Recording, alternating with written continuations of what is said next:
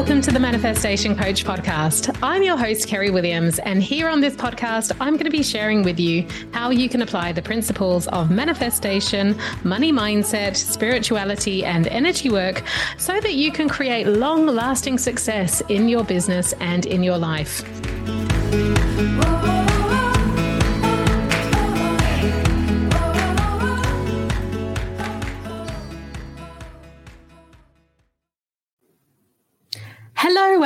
Today I wanted to talk to you all about self sabotage. I think self sabotage is one of those topics that comes up an awful lot in the world of money and manifestation. And so I really wanted to address it head on because I think we need to expect sabotage in some ways. We need to expect that it may not be a really smooth and linear journey to create the things that we are looking to create in our lives.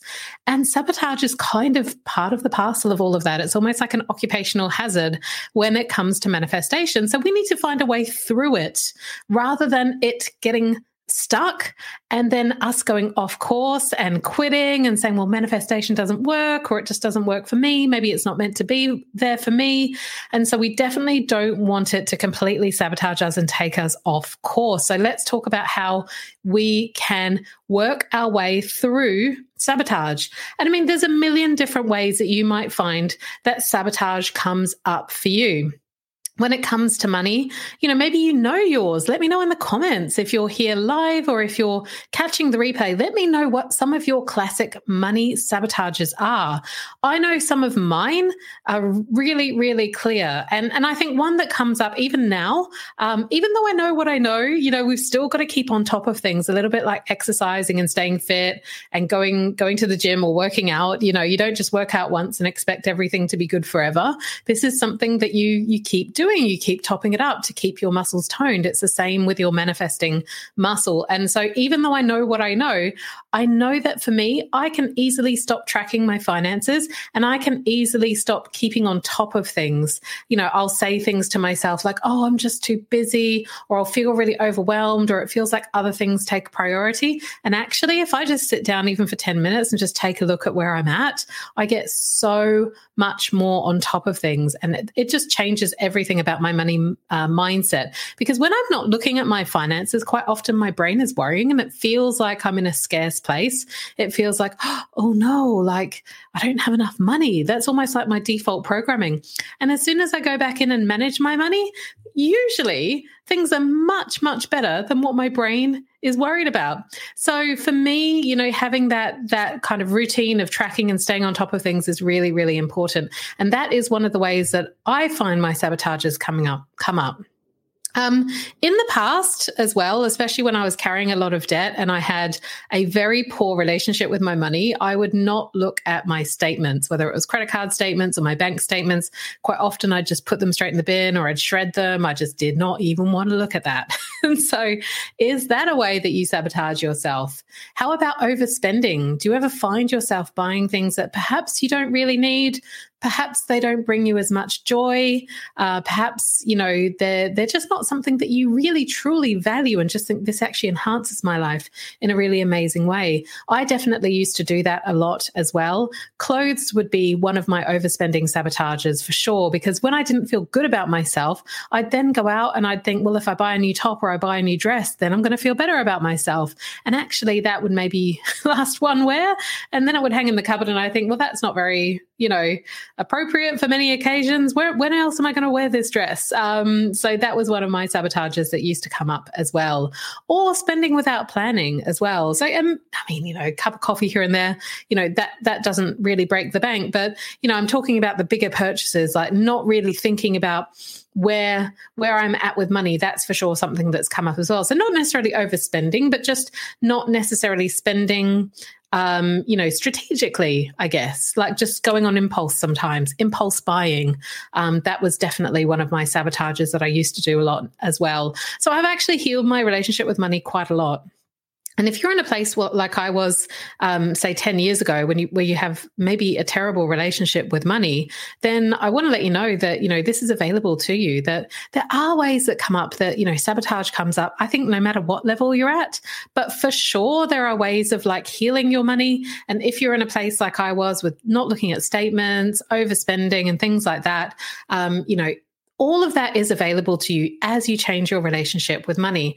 Now, I think that, you know, sabotaging will come up for all of us. Um, and, you know, even in our manifestation practices, it comes up for us as well. So it might be that, you know, you know that actually doing work on your mindset to cultivate certain beliefs and actually keep practicing those uh, those beliefs so that you it's almost like tending to your vibration. If i think of it like a garden you know it's it's almost like you're tending to your garden you're tending to your vibration when you're practicing certain mantras certain affirmations certain beliefs. It's it's literally reprogramming your mind.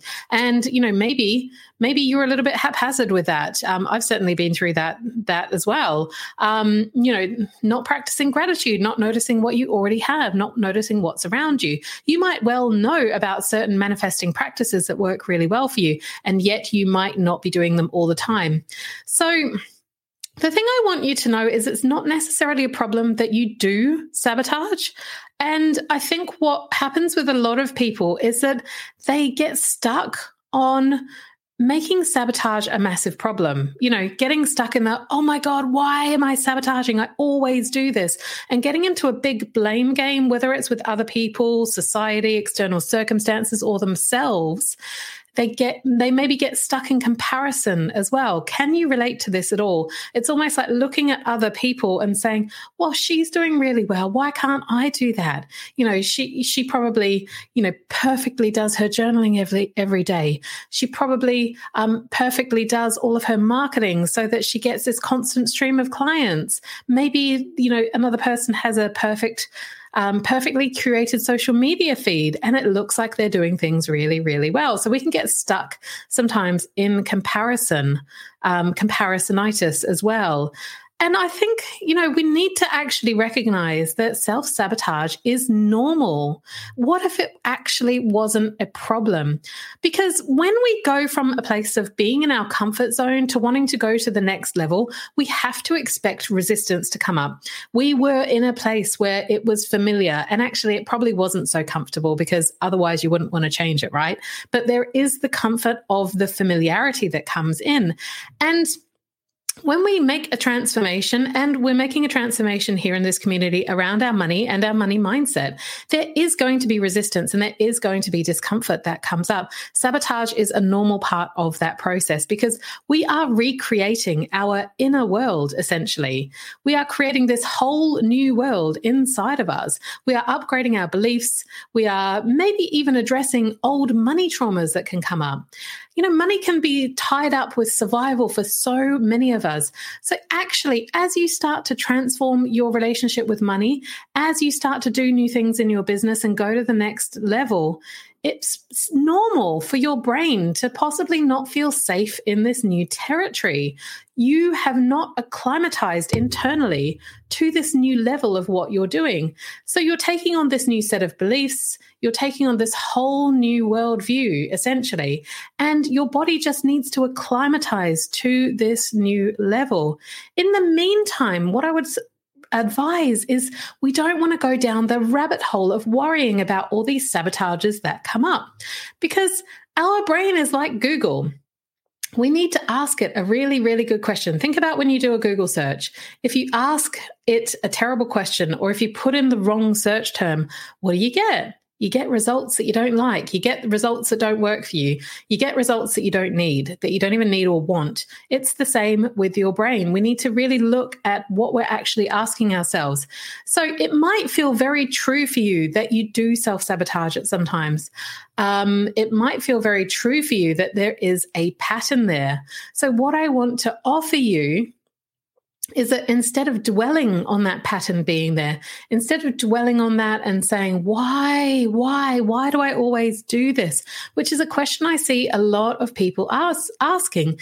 What do you think will happen when you ask your brain, which is like Google, why do I keep self sabotaging? Your brain is going to come up with a bunch of search results, a bunch of thoughts, which are probably going to be things like, well, you know, you've never been good with money. Um, maybe it's, you know, your parents um, were always in debt. So, you know, you're always going to be in debt. And it can be a little bit of a pity party sometimes in terms of the the reasons that can come up. Now, you know, these are all valid things that might come up for you in terms of things that you want to work through on your journey. But if you're working through a sabotaging behavior and you want to figure out how to get through that, I would actually highly recommend that you look at the questions that you're asking your brain and you ask a better question.